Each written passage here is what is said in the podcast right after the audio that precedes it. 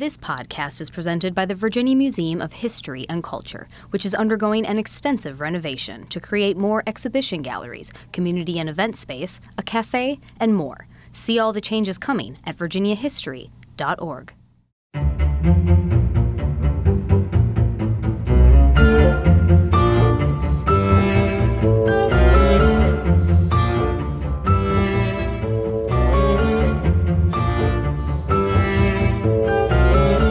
Hello, friends. Thanks for joining us for season five of the How We Got Here podcast. We are thrilled to be back in your feeds. I'm your host, Rachel DePompa, podcast enthusiast, sports nut, longtime investigative journalist. That's me in a nutshell. I work for both NBC 12 and the national outlet Investigate TV, and I am joined by a fantastic team digital director Kate Albright, and executive producer Colton Weekly. And we have a new addition this season photojournalist Dan Hefner doing some touch up editing for us. You'll remember Dan from our Church Hill Tunnel Collapse bonus episode. You know, the dude traipsing through the woods, trying to find a tunnel. Let's get right down to it. This first episode is a little heavy on criminal justice stories, but it just so happens that's what made news in history this week. And I also think it's quite timely. So we're going to take you from the wrongfully accused to a witch trial. You're going to want to hear this one. Let's not drag this out any longer. Ticking clock, please. I literally just called for a sound effect that I am going to edit myself. We are turning back the clock on the week of July 5th through the 11th.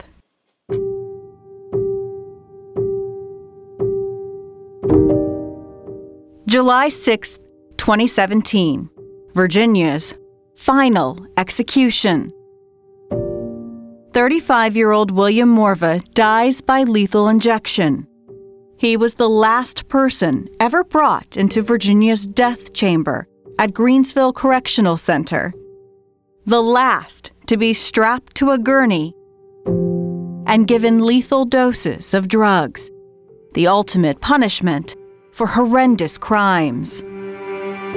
Virginia has now abolished the death penalty, the first state in the South to do so.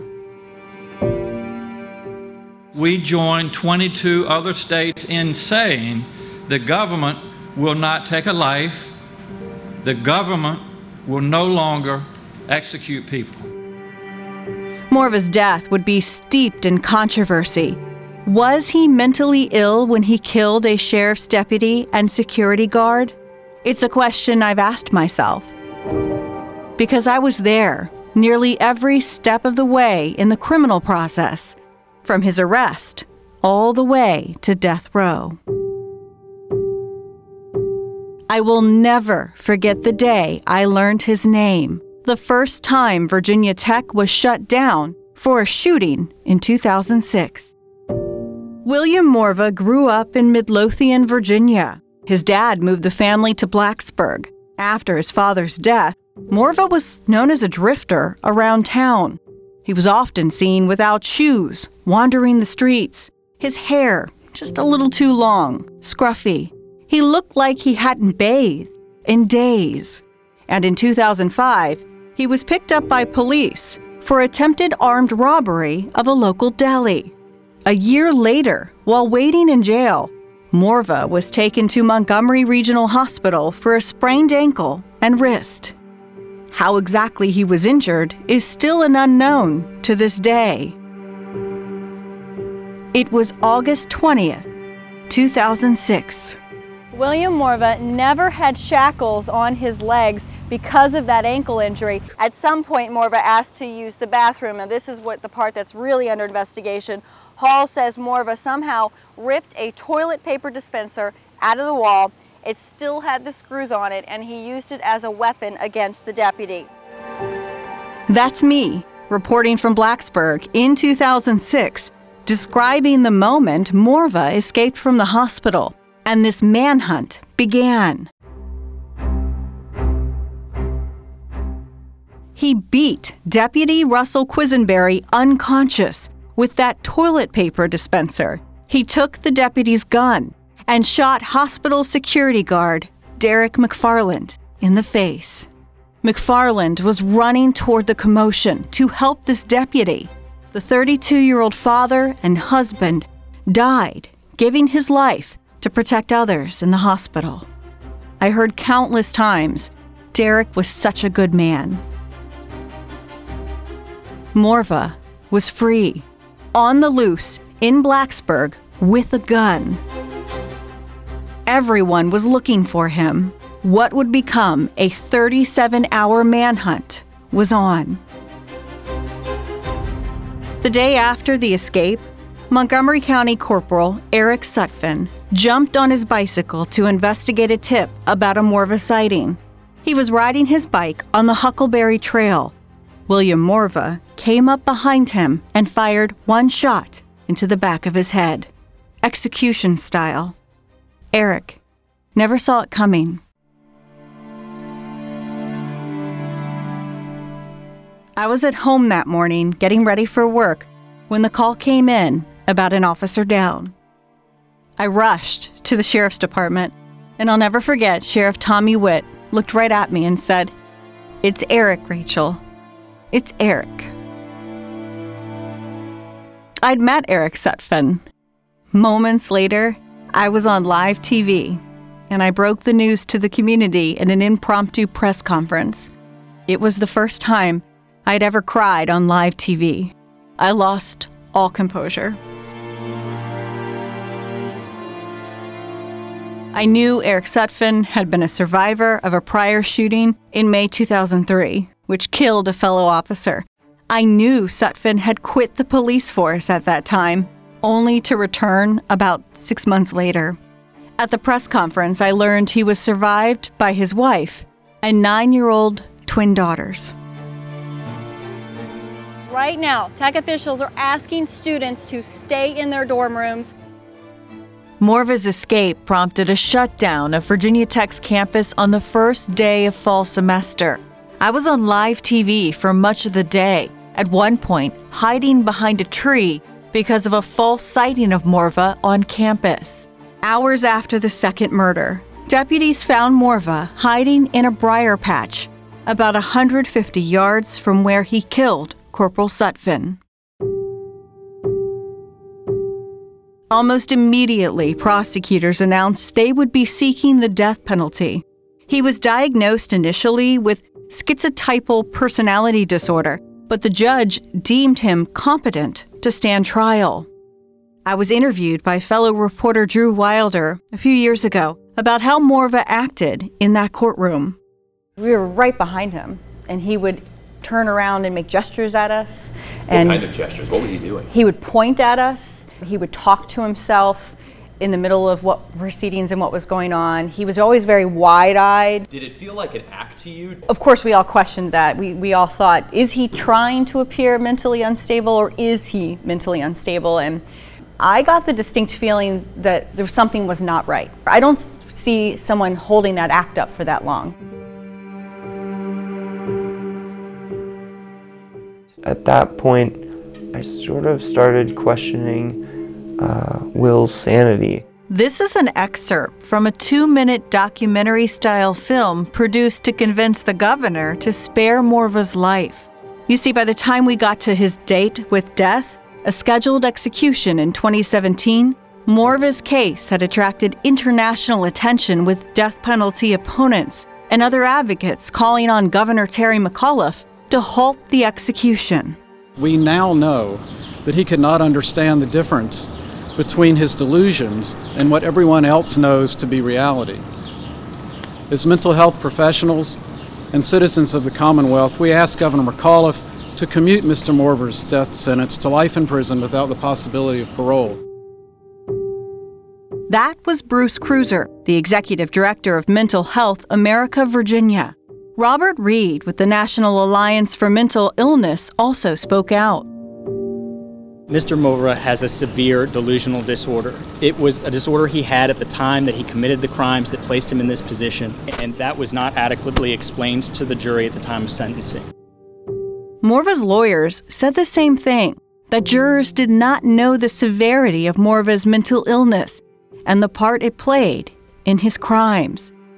More than 20 lawmakers, at least two Virginia congressmen, and representatives of the United Nations asked McAuliffe to spare Morva's life. I have to, as governor, enforce the laws and the books of the Commonwealth of Virginia. I personally do not support the death penalty, but as governor, I took the oath of office. But if there are reasons that something happened during the trial phase or other issues, I look at that very carefully.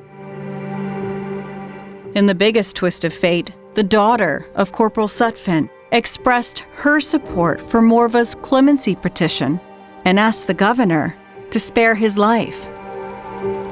In the end, McAuliffe, the only person with the power to stop the execution, chose not to. Morva had no final words. His head would tilt up a little bit and it would tilt back down. And you could see the collar of his shirt shaking. And then a short time after that, he started gasping for air. His stomach came out and then contracted pretty dramatically. He was pronounced dead at 9:15 p.m. on July 6, 2017. You just heard from Drew Wilder, who witnessed the execution as a member of the media. There was a small group of protesters outside Greensville Correctional as the execution was carried out. To me, the death penalty is not about what the perpetrator did. The death penalty is about who we are as a people and how do we as a people respond to violence in our midst. Sutphin's daughter would later write about the death penalty. This outdated practice tends to bring more harm to victims' family members than providing us any comfort or solace. July 6, 2017, William Morva becomes the last person to be executed in Virginia, a state that has put to death nearly 1,400 people since its days as a colony. In modern times, 112 men and one woman electrocuted or given a lethal cocktail since 1976. The Commonwealth, now one of 23 states, to ban the practice, leaving Morva's death as a question mark rather than a period. The fine line between civilized justice for the mentally ill and a convicted cop killer. This podcast is sponsored by the Library of Virginia, where collections of more than 129 million items tell the stories of Virginians to nearly 4 million people yearly. Find Virginia history at lva.virginia.gov.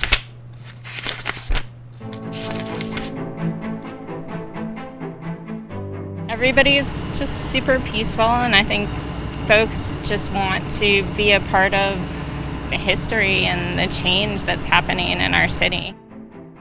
For the former capital of the Confederacy, change rarely comes easy or quickly. But during a year unlike any we saw before, change was swift in 2020. In just a matter of days, nearly all of the Confederate statues along historic Monument Avenue came down, many of them fixtures of the neighborhood that stood for more than a century.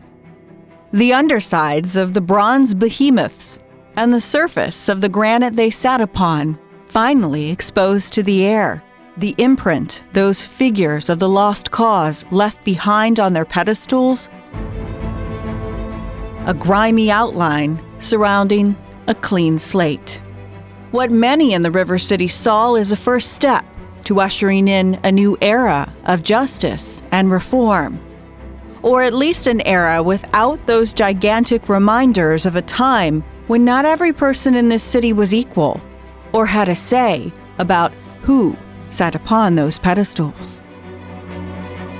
This is great. This is something to celebrate, but it's also just one of many steps that need to be taken in our city. July 7th, 2020. The statue of James Ewell Brown Stuart, more commonly known as Jeb, the most animated of the monuments in Richmond, comes down. The vast majority of the Confederate men and their horses appear regal and at attention for a bronze eternity. But Stuart and his steed seemed to be coming to a sudden halt after riding at a full sprint. Stuart in full uniform, with his signature hat and sword at his side. The statue that once stood more than two stories, now grounded. Its former ferocity now hidden behind a veil, stored behind a fence at the city's water treatment plant until Richmond City Council decides what to do with it. And as City Council has that final say in the future of Stuart's statue, it was also the government body that thought up the idea to memorialize the man. Immediately following Stuart's death in May 1864, Council passed a resolution that got the ball rolling. But because the Civil War was raging on Richmond's doorstep, that process stalled for decades. In 1891, the Stuart Monument Association was created by Fitzhugh Lee, nephew to Robert E. Lee, and a former governor of Virginia, whose term ended the year before.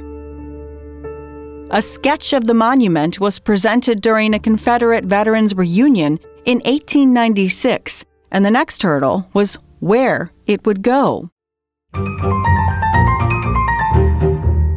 Originally, the desired spot was Richmond's Capitol Square to join the equestrian statue of George Washington. But a city councilman stepped in and donated $20,000 to put the statue, quote, anywhere but Capitol Square. In 1904, it was decided that the statue of Stuart would be placed in the middle of the intersection of Monument Avenue and Lombardy Street creating an early roundabout. It would take another three years before the statue was finally erected. May 30th, 1907, the pedestal made of Virginia granite in the shape of a sloping hill is topped with yet another Confederate general, a generation after the Civil War ended. Stuart was the commander of the Cavalry Corps of Lee's Army of Northern Virginia. He died at the age of 31 after being mortally wounded in the Battle of Yellow Tavern, modern day Henrico County. Engraved on the stone beneath Stuart, quotes such as, He gave his life for his country and saved his city from capture. The revered General Robert E. Lee announced Stuart's death to his Army of Northern Virginia eight days after Stuart's final breath. And an excerpt from that speech is on the north side of the statue praising Stuart's deeds and the quote, inspiring influence of his example. How can we move forward and how can we heal from the ills of our past? The answer to that question posed by a Richmond City Councilwoman in July 2020 came from the city's mayor, who simply took the statues down. Jeb Stuart's monument stood for 113 years. It was dismantled in two and a half hours, with a cheer of approval for many onlookers. They're just trying to appease people right now to distract from what's really going on. But I'm happy all the same. They have to come down. They're ugly and they're a painful reminder for the black community. One group that takes pride in its Confederate roots the Virginia Flaggers, called the decision to take down the monuments destructive, referring to protesters as terrorists who would be rejoicing in the streets. July 7, 2020. The third major Confederate statue in Richmond comes down in less than a week's time. The Confederacy dissolved in 1865 but its symbols remained in the former capital more than 150 years later. Striking visual reminders of the separation of a nation, a narrative of a lost cause, hiding the ills of slavery in plain sight.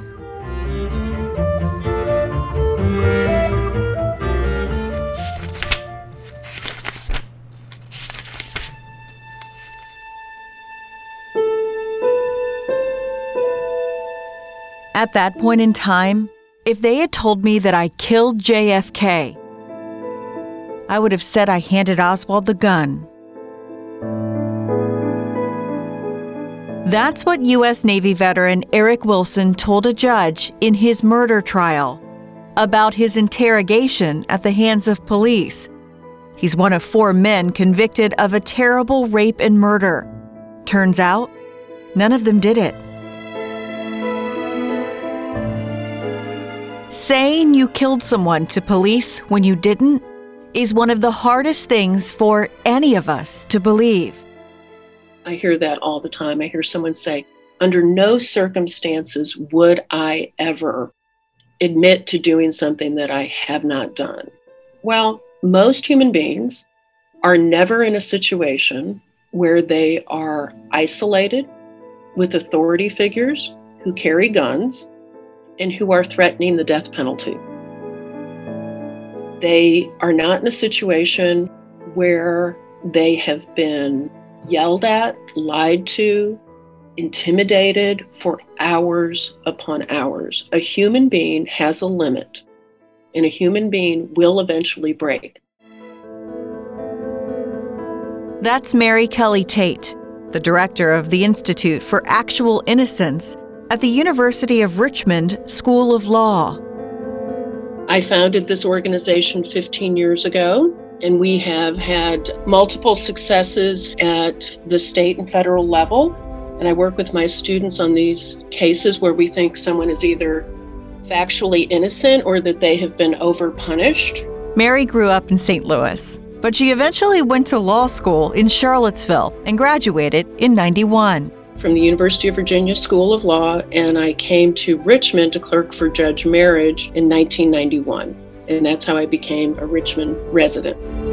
The way that I originally became devoted to this kind of work is Judge Merhige, soon after I left his chambers with co counsel, appointed me to a federal habeas death penalty case and I got my first deep exposure to the problems in the criminal justice system with that case.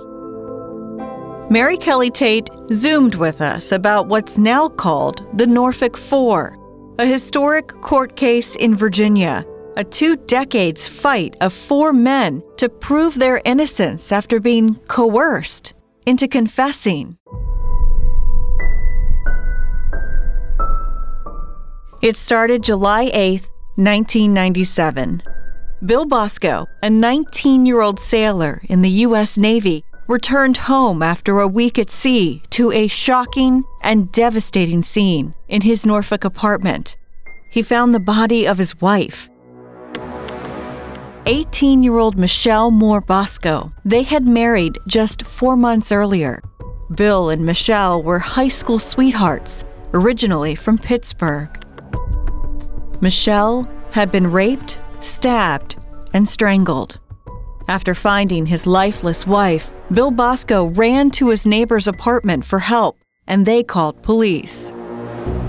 It was the kind of crime that completely mesmerizes a community, and often wrongful convictions occur when a community has been traumatized in this way and it leads to tunnel vision or overzealousness by um, investigators. And I think this is a classic case where investigators became single mindedly focused on closing the case.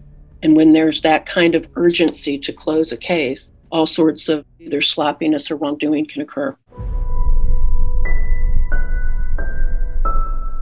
Police detectives began questioning residents of Michelle's apartment complex. What happens next is a winding tale over a series of months, sailors being pulled in for questioning, some of those interrogations lasting eight, nine, even 11 straight hours. The men in that interrogation room are exhausted. They start to point the finger at each other. Eight in all are brought in for questioning and, in some form or another, are accused of killing Michelle. In the end, four men confess. 21 year old Joseph Dick, 21 year old Eric Wilson, 25 year old Daniel Williams, and 27 year old Derek Tice. They are the Norfolk Four. And they're all young men, and they're all men who are uniquely susceptible to extreme tactics in an interrogation setting. Because when you think about it, they're military men and they are primed and built to listen to authority and follow authority figures. So I don't think that can be overlooked here. The Norfolk police detective in this case, who was doing a lot of the questioning, his name is Robert Glenn Ford. Remember it. We will talk about him much more later. Detective Ford was dealing with four young men who were used to listening to authority. That's embedded in the military system. They were manipulated, they were mistreated. I believe one of them, it may have been uh, Mr. Williams, he was interrogated for eight hours straight by Ford. Detective Ford is legendary for his demeanor, which was known to be just incredibly intimidating. And this was a reputation he had. Was it the confessions that sealed their fate? Yes, absolutely. No question, because there really wasn't any physical evidence at all that tied them to these two crimes perpetrated against Ms. Bosco the rape and murder. Yes, absolutely. And confessions just carry extraordinary weight. Anytime an individual makes a statement against interest, whether it's in a criminal setting or in the workplace or socially, when people say something about themselves that is negative, people tend to immediately adopt that as true, and especially in a criminal setting. Confessions can completely overpower the direction of a case. Mary Kelly Tate says about 30% of all DNA exonerations in the U.S. involve a false confession. That's when the DNA says, they didn't do it. None of the DNA evidence left at the scene of Michelle's murder matched any of these four men. No physical evidence tying them to this crime. Only their words. It is hard for people to believe. What we do know about false confessions is that there are certain groups that are uniquely vulnerable. For instance, teenagers or children or very young adults are uniquely susceptible. You know, neuroscience right now tells us that the human brain doesn't really mature until about 25. Additionally, if people are in certain occupations or had a certain family history regarding authority figures, they might be more susceptible. People who are intellectually disabled are certainly more susceptible to making a false confession because people with intellectual disabilities sometimes have to move through the world appeasing authority figures.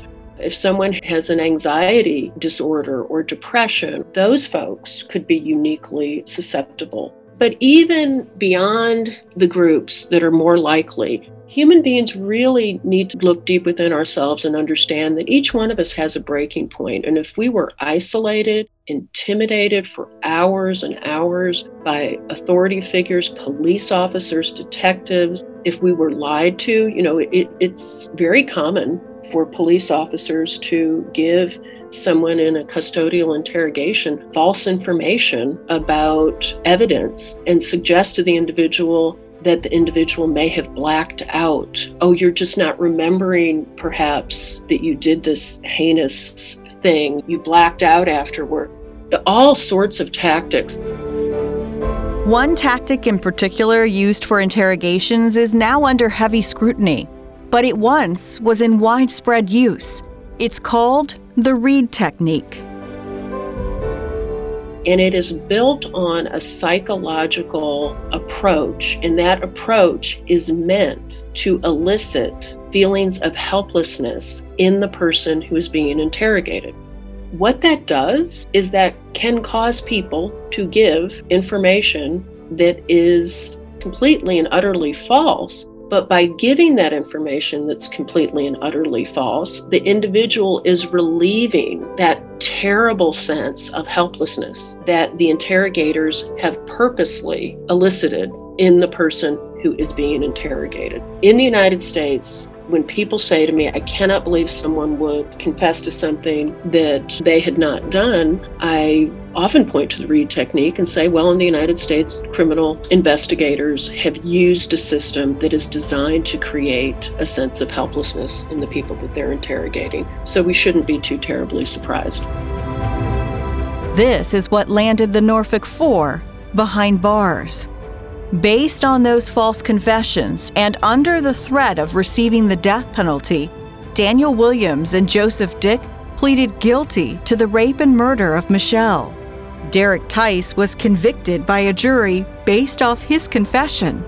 All three men received one or more life sentences without the possibility of parole. Eric Wilson was acquitted of murder by a jury, but convicted of the rape based off his false confession. He received an eight and a half year sentence.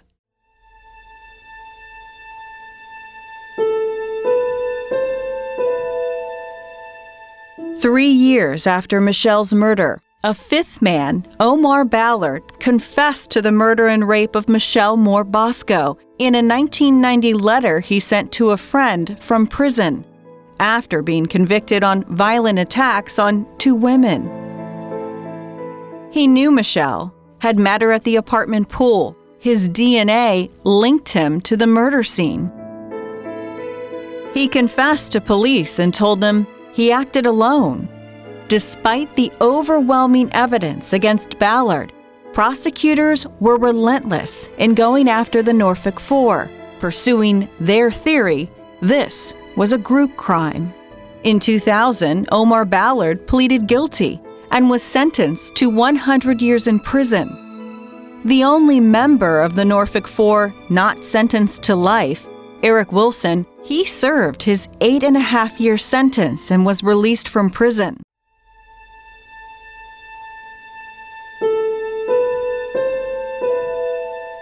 It wasn't until 2009, 10 years later, that then Virginia Governor Tim Kaine gave conditional pardons to the remaining three members of the Norfolk Four still in prison. They were released, but not declared innocent. And I would say that these individuals have raised serious doubt about their involvement or about the level of their involvement. But I do not believe that they have conclusively demonstrated that there is no possibility that they were involved in this crime. When you look at this case and you look at how many years it took to unspool it in the sense of making it right, what you see is you see the absolute tragedy of our criminal justice system's preoccupation with finality. And finality is a concept in law, the notion being we've had a trial, we've had an appeal, this matter has been put to rest, it is over, it is final. And of course, there's a legitimate reason that we cannot retry every case over and over again ad nauseum. Of course, we can't do that. But in a case like this, where very, very early in the arc of the case, you are seeing extremely troubling indicators that the law enforcement's theory and approach is not grounded in fact or reality. For it to take this long just shows how much work we need to do in terms of preventing this in the first instance, but correcting it more efficiently and more quickly than we do. And a lot of, I think, of the problem in terms of the slowness with which we remedy what are clearly botched cases is that the reputations of powerful people, either prosecutors or law enforcement, the reputation of those individuals is put above the liberty and dignity of the individuals who have been embroiled in these botched investigations and convictions. And that's terribly sad. Governor Kaine didn't take away the convictions. The conditional pardon is not a true exoneration. It's grace. It's a governor saying, okay, you've served enough time, we are going to give you grace. But an absolute pardon is a true assertion that this has been wiped clear from your record. You are innocent of the charges for which you were convicted, and hence the word absolute. It wasn't until 2017, nearly two decades after Michelle's murder, that the Norfolk Four were given an absolute pardon by then Governor Terry McAuliffe. In a statement, Governor McAuliffe said, These pardons close the final chapter on a grave injustice that has plagued these four men for nearly 20 years. The city of Norfolk paid the four former sailors 4.9 million. The state doled out another 3.5 million. Michelle's parents, John and Carol Moore, told CNN shortly after the pardons that they still believe the four men are guilty. In a written statement, the Moore said each of these men have confessed by trial or by taking a plea.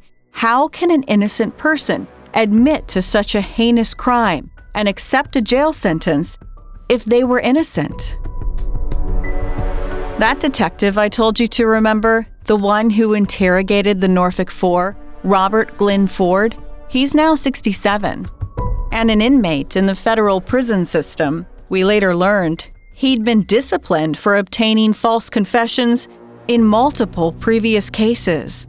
In 2010, Detective Ford was convicted of receiving payments from criminals in exchange for getting them freed on bond or helping reduce their sentences. He never confessed, but a jury found him guilty and he was sentenced to 12 and a half years in prison. He's scheduled to be released in October of 2021. What is the Norfolk Four's legacy? Well, it's deeply tied to Detective Ford. It's deeply tied to what really exposed a culture that was deeply problematic, overly aggressive, self protective, reputation bound, that it was an insider clubby group that was going to protect itself.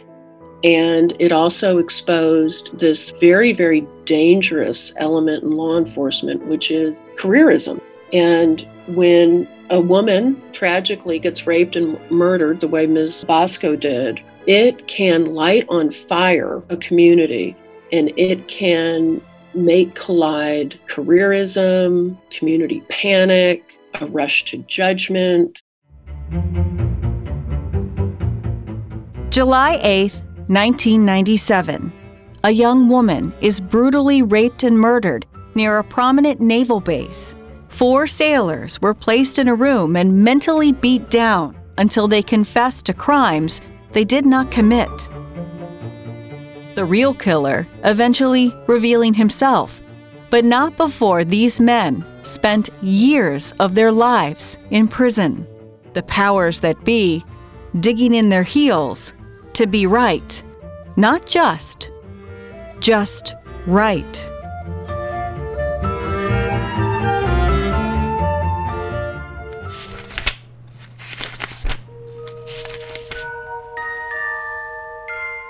Her hands are tied, her feet bound.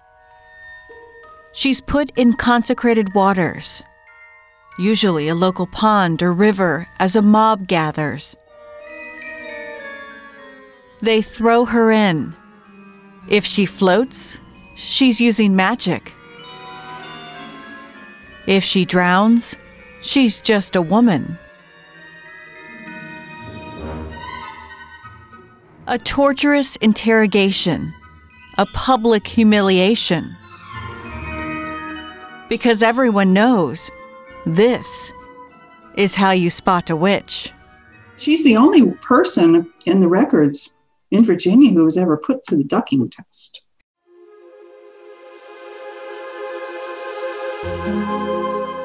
On July 10, 1706, midwife, healer, and farmer Grace Sherwood agreed to a ducking, an unusual legal procedure meant to conjure up the truth about a witch.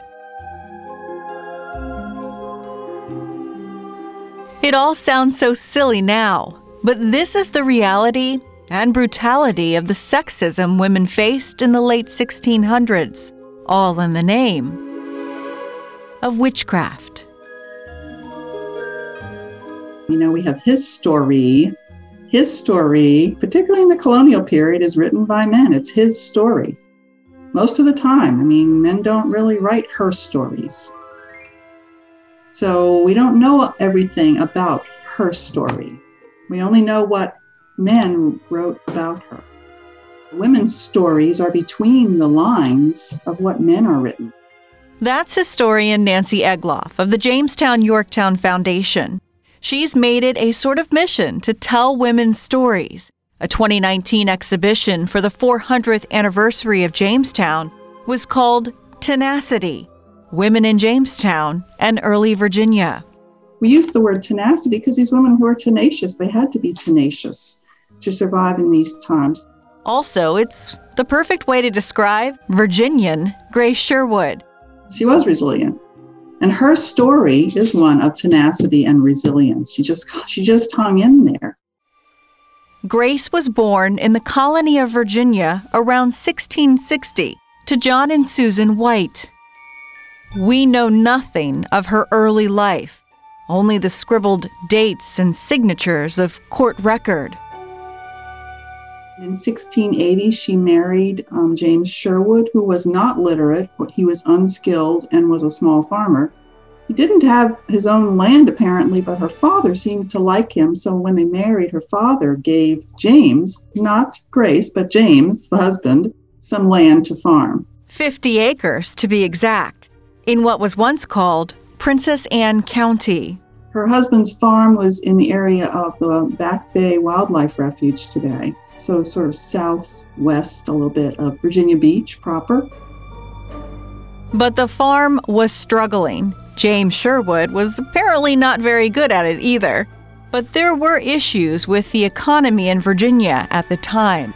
The tobacco economy was not doing real well, so I think a lot of small farmers were not doing well economically, and that caused social tension in the community. You can imagine it does today. You know, look at our economic hardships today causing tension. She comes from just a small, regular family, nothing special. She's someone you'd probably never know the name of had it not been for the accusations of witchcraft. Centuries later, in the 1970s, she'd be dubbed the Witch of Pongo. It was used as the title of a children's book. So we really don't know why certain women were, let's say, picked on. Certain women just were accused, for whatever reason, of creating these incidences where there would have been a death of livestock or failure of a crop or even a miscarriage. A woman might have miscarried, and then the husband wife accuses another woman of putting a spell on the livestock or the crops or the infant to be born. An accusation of witchcraft is a felony in Virginia, in the English colonies during this time period. We know through court filings that sometime in 1698, Grace was accused of witchcraft because that's the year she actually sued several of her neighbors. She and her husband James felt that her name had been defamed by these accusations, so they actually went to court first to try to clear her name. One couple, James and Jane Gisburn, accused Grace of, quote, bewitching their pigs to death and their cotton. And the other couple accused her, the wife of that couple, Elizabeth Barnes, accused her of coming into her one night and riding her. And one of the things that witches do is hag riding. They ride a person, uh, kind of like riding a broom or riding a horse. And so Elizabeth Barnes accused her of riding her and, quote, went out the keyhole or crack of the door like a black cat, unquote.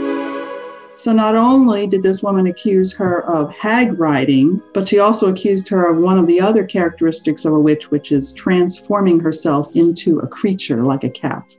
So she could slip out through a keyhole. Now she had to be quite a little cat to slip out through a keyhole. At the time, colonists believed in maleficium, the intent to use demonic forces to cause harm. And remember, witchcraft was a felony in the colony, which is exactly why Grace would sue first. Apparently, in a number of the colonies from the 1650s to about the early 17 teens, there were any number of these slanderous accusations against women, and they went to court to try to clear their name. Slander and defamation actually are predecessors in many cases to witchcraft trials.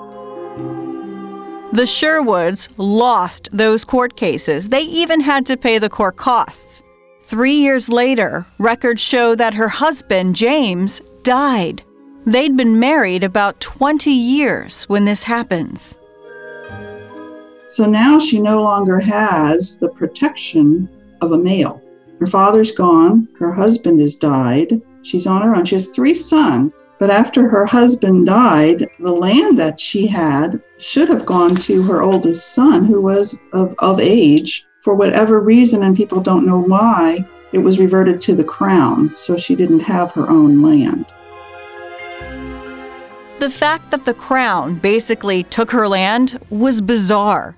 Usually, when a person dies without a will, which her husband did not have a will, it would have gone to the family, and the oldest son was of age. So, while he did not inherit it, she could not necessarily have inherited. She might have gotten some of it women didn't get a lot of satisfaction out of these things. But for the crown to take it, we don't know why. So, does this have something to do with her reputation? That seems to not have been a very good one at that point. We don't know. Grace never remarried, and the shroud of witchery never went away. Four years later, more accusations, this time from Elizabeth and Luke Hill she got into a fight with the woman, Elizabeth Hill. Hill beat Grace Sherwood, apparently. And so Grace again went to court for assault and battery against Elizabeth Hill.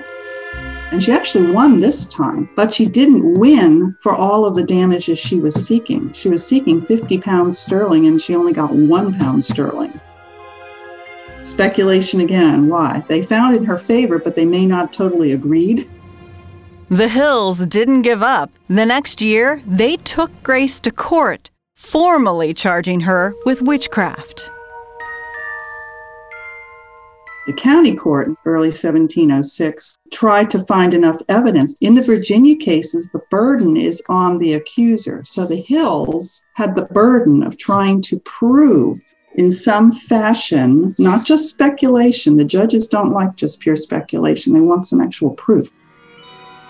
You see, the Salem witch trials were still very much on the minds of folks, and judges in Virginia didn't want to make quite as big a deal of witchcraft as they did in New England. They wanted to use reason and proof and not go on supposition like the judges in, in uh, the Salem witch trials. Even in the 19th century, the writers who were writing about witchcraft said that Virginians did not prosecute witches or hang them like in New England because they had more common sense and good character. so they just didn't want to go to that extreme. So the judges, keep in mind, they're looking for proof, ordered what they called a jury of women to look at Grace's body and find evidence of witch marks. I'm not talking about a mole or a birthmark. They are looking for little teats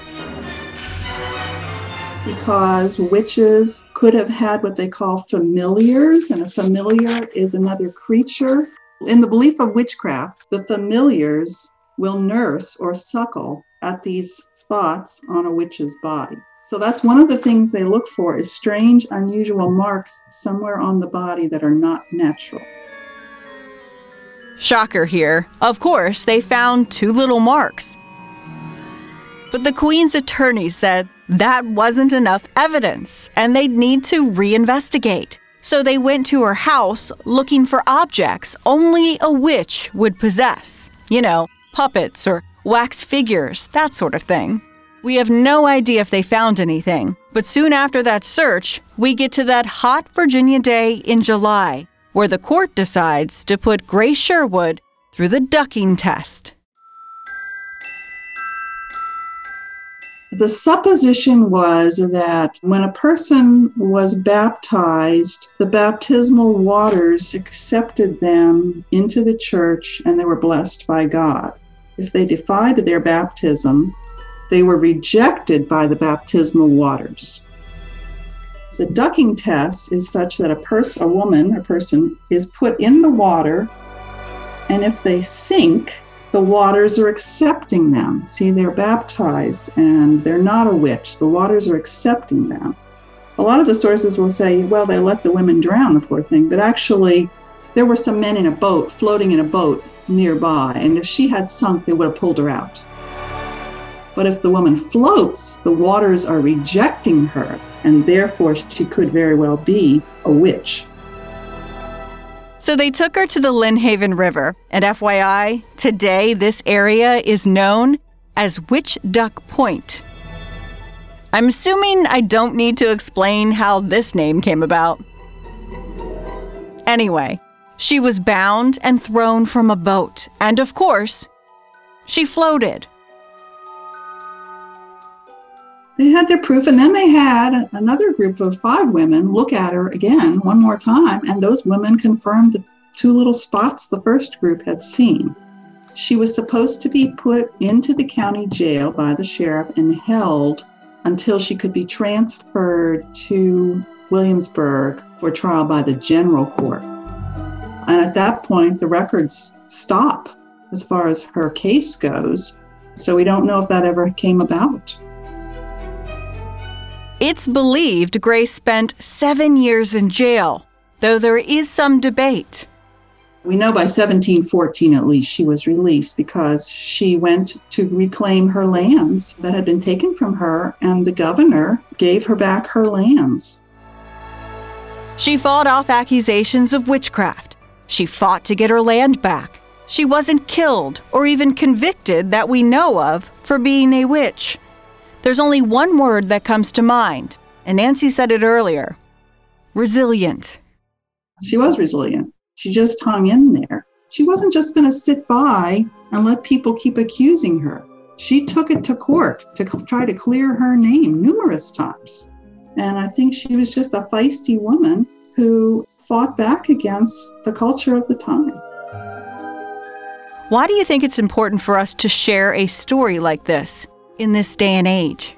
Well, because the fact that women are finally trying to find their voice. For so many centuries, they didn't have that voice. Men are writing based on their own interests, their own agenda, what they're trying to promote. And women are just in there, but not flushed out in any kind of way.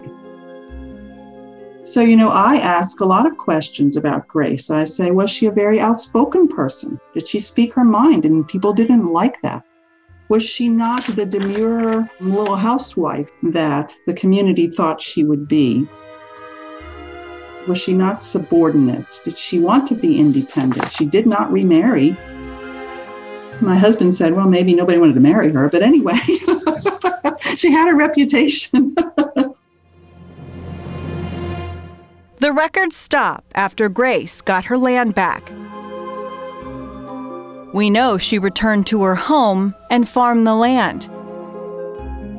She lived peacefully until her death in 1740, around the age of 80. July 10, 1706. A 46 year old female farmer conjures up fear in the little Virginia town of Pongo. In 2006, Governor Tim Kaine found Grace for Sherwood, restoring her good name 300 years to the day she was ducked, releasing the so called Witch of Pongo from the spell cast in the history books. This podcast is recorded by WWBT, NBC 12 in Richmond, Virginia. This episode was written by me, Rachel DePompa, and executive producer Colton Weegley. As always, many thanks to Colton for all he does for this podcast, as well as digital director Kate Albright. Five seasons later, we're still kicking. We don't hate each other yet. and thanks to our guest this week, Mary Tate, the director of the Institute for Actual Innocence at the University of Richmond, and Nancy Egloff, with the Jamestown Yorktown Foundation. Next week, on episode 2 The Adventure of a Lifetime. The surface appears to be very, very fine grained as you get close to it. It's almost like a powder. Inside the day Apollo 11 blasted off for the first manned mission to the surface of the moon. It's one small step for man, one giant leap for mankind. Plus, a decisive blow to the evil of segregation. Get on the bus, sit any place, because Irene Morgan won her case. The day a woman in Virginia refused to give up her bus seat more than a decade before Rosa Parks. She said, quote, There was no court in the land which would make me believe I was inferior to anyone. And he was a brilliant sailor. He understood how far a ship could be taken before it would destroy itself. How a Scottish born, pompous hero from the American Revolution gave us the beginnings of the U.S. Navy. He is arrogant, egotistical, self righteous, but a brilliant man also who was years ahead of his time. That's next week on episode two. If you like this podcast, please support local journalism. You can find stories like these from a little more recent history at NBC12.com.